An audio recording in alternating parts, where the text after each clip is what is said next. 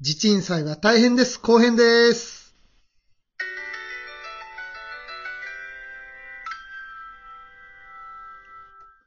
はい、皆さんこんばんは。ミッドナイトテンプルラジオ上元寺のお時間です。この番組は埼玉県にございます、妙見山上元寺副住職の兄弟2人でお送りをしております。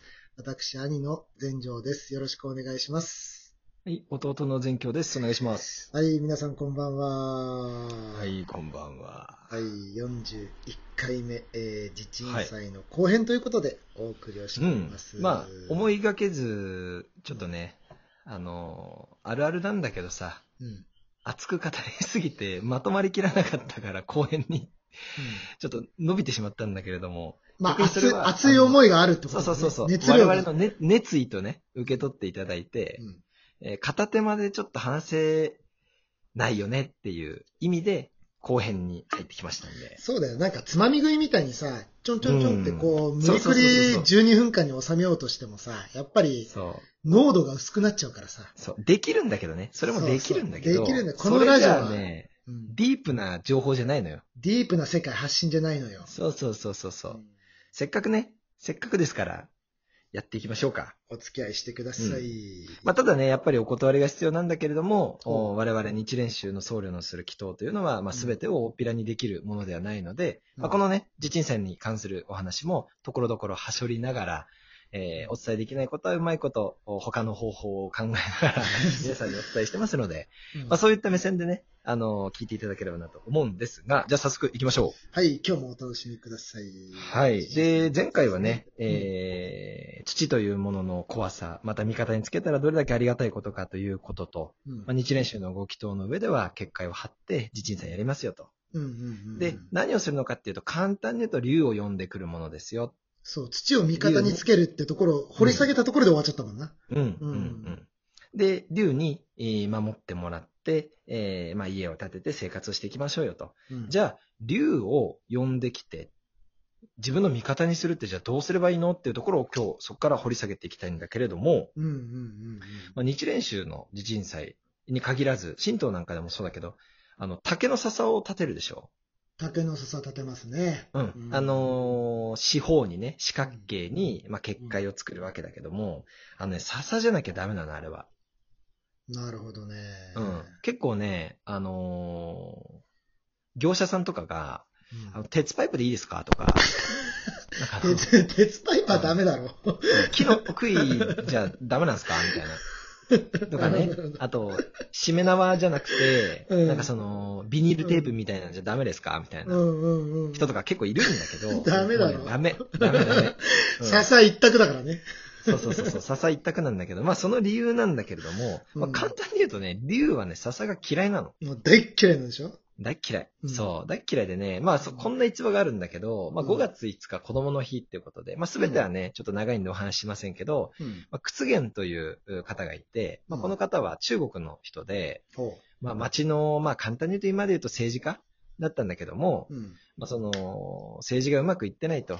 なんでその民のために政治をしないんだってことで抗議の意味で身投げをして亡くなった方がいて、で村人はみんなその人に感謝してるんだけれども、じゃあ供養をしようっていうことで身投げした池に、ご供養のご飯とかねいろんなその好きだったものとかを投げ入れるんだけど、とある日その屈原が自分の子供の枕元に出てきて、供養してくれるのはありがたいんだけどもこの池には大きな竜がいて竜が全部食べちゃうんだよと。竜に食べられちゃったんだ。そう、竜に食べられちゃう。でもそれを防ぐ方法が一個あって、竜はタケノコの笹が嫌いだから、笹に包んで供物を入れてくれれば俺まで届くよって言ってこう、ファンファンファンファンってこう、夢枕から消えるんだよね。屈原さんすごい情報持ってた。そう。天敵の弱点を持ってたんだ。そう。どうやって気づいたかちょっとわかんないんだけど。わかんないね。嫌いなんだよね。とにかく。で、それでじゃあご飯を包んで、笹をね、こうご飯に包んで投げ入れようって言って生まれたのがちまきなんだよね。ちまき。ああ、なるほど、なるほど。だからまあ子供の日にはちまきを食べようって言うんだけど、まあここからも分かる通り、龍っていうのは元来ね、竹が嫌いなわけ。だから竹を四方に立ててそこに結界を張って、まあ環状といって龍をお呼びすることで、その土地、またその真上にある天で、この空間を、笹で囲うことによって、龍がね、そこから出られないように、まぁ、ちょっと乱暴なんだけど、閉じ込めるんだよね。ああ、なんか、味方につけるっていうから、ちょっと例えは悪いけど、ポケモンみたいにさ、こう、モンスターボールって投げて、こう、ポーンってやって、これから仲間だ、みたいな、ね、ドラクエみたいにお肉をあげてさ、こうやってモンスターがお肉食べて、これから仲間になりそうですね、こっちを見てるみたいな、そういうイメージじゃなくて、ちょっと結構強制的なんだね。乱暴。もう閉じ込める感じなんだね。そう。簡単に言うとね、ちょっと乱暴なんだよね。まあそこにはね、本来の正しい理屈があるんだけど、ちょっとそこがね、それは重大な秘密なんだよね。それはね。簡単に言うとね、そのぐらい、従わせてくれる立場じゃないと、龍っていうのは従わないの。それができるぐらいの奴らじゃないと。なるほどね。ちょっとそれは、ちょっとそれ以上、ね。あれなんだけど。まあ、そういうね、主従関係ではないんだけども、神様だから、当然神様の方が偉いんだけど、ニュアンス的にはね、そういうことになるんだよね。で、竹がまず嫌いだから、その結界を立てると。で、あとね、二つあるんだけど、ムカデが嫌いなの。あ、嫌いなものがあと二つあるってことね。そう。一つ目がムカデが嫌い。でね、あと、鉄が嫌い。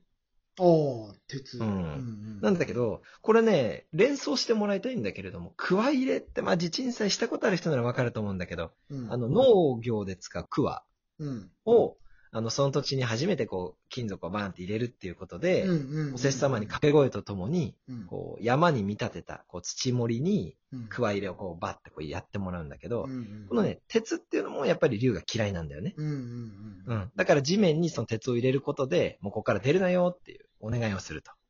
出るなよって。出るなってくわをこう刺すんだけど、味方にするって言ってる割に割と乱暴なんだよ。でね、最後このムカデ。じゃあ、ムカデをその土地に放つんですかって思う方もいると思う。気持ち悪いじゃん。ムカデだらけになっちゃうじゃん。そう。なんだけど、そうではなくて、地鎮祭の時にほら、塩、米、酒とかさ、四つ角にみんなで撒いたりするでしょ？皆さんでやりましょうって言って。四方にね。そう。家族とかがみんなね、列になって、連なってる姿っていうのを、こう、真上から見ると、まあ、足がたくさんあるムカデみたいに見えるでしょ。なるほど。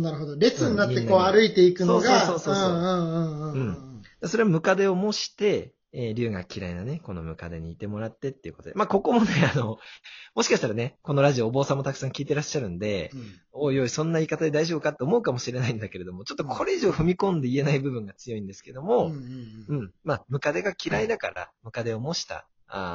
お祭り事として我々人間が、まあ、そういう演出をすると。なるほど。なんかみんなでこうやることが大事とかいう意味でみんなでやってるんじゃなくて、その足が連なるっていうのが大事なんだよって。お坊さんが一人じゃできないからみんなに手伝ってもらうっていうんじゃなくてね。そう。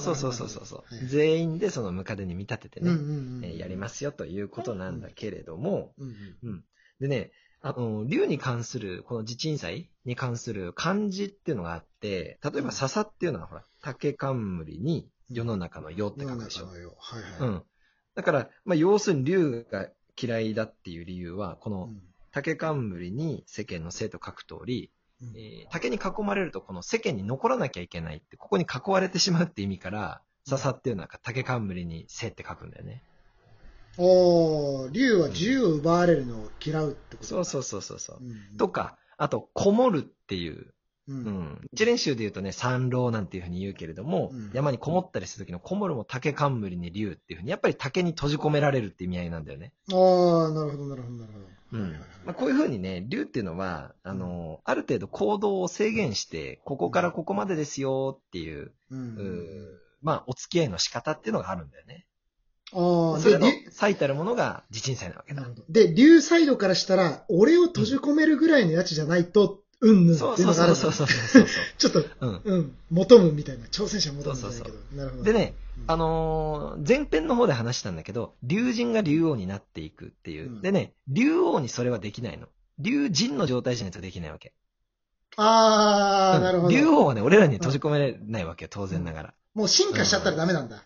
そう。簡単に言うとね。ちょっとポケモン要素が今入っちゃったけど、進化しちゃったらダメなんだね。ダメなんだよ。進化する前の段階でやんないとダメなんだね。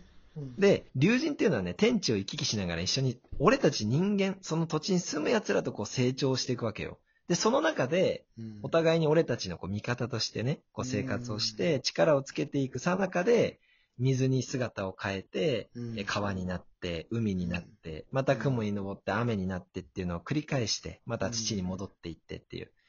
で、それを繰り返していく中で、この土の神様とか仏様たちに、こいつらこんな風に頑張ってますよって、まあいい報告も悪い報告もしながら、一緒に成長していくんだよね。なるほど。最初は手荒いけども、やっぱり家を建てるとき、地震災っていうのはもう長い目で見なきゃいけないもんな。そうそうそうそう。最初は手荒いけどさ、そこからこう仲良くなって、見守ってくださる竜王になってくださいっていうような、一緒に育っていくって感じなのね。そうなのよ。でね、竜王になると今度古文の竜神を連れてこれるわけよ。おお、うん、古文そうそうそう。でね、役割がちゃんとあって、その古文の竜神たちがいるということは、まあ、よくお寺の天井なんかにね、竜が書いてあるけど、あとは霊柩車なんかに竜が彫ってあったり、よくするじゃん。まあ、要するに人の生き死にっていうのは、この天地を行き来する竜が、その魂を天に上げる、もしくは地に返すっていうことを、竜王に命じられて、竜神たちがその土地で働いてくれる。でその竜神たちをまた違う場所に求めて誰かの家を守っていくというふうに人間というのはね、切っても切り離せないわけよ。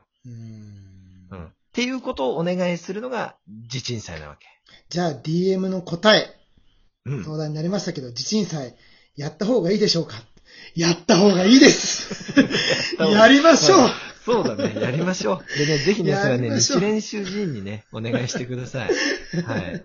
自分たちの宗派ご了承するようですけど、もう、最高なんで、はい。語彙力、語彙力。語彙力。最高なんで、やってください。はい。はい、明日は明るい日をかけます。皆様の明日が夜一日になりますように、おやすみなさい。合掌。はい、ありがとうございました。おやすみなさい。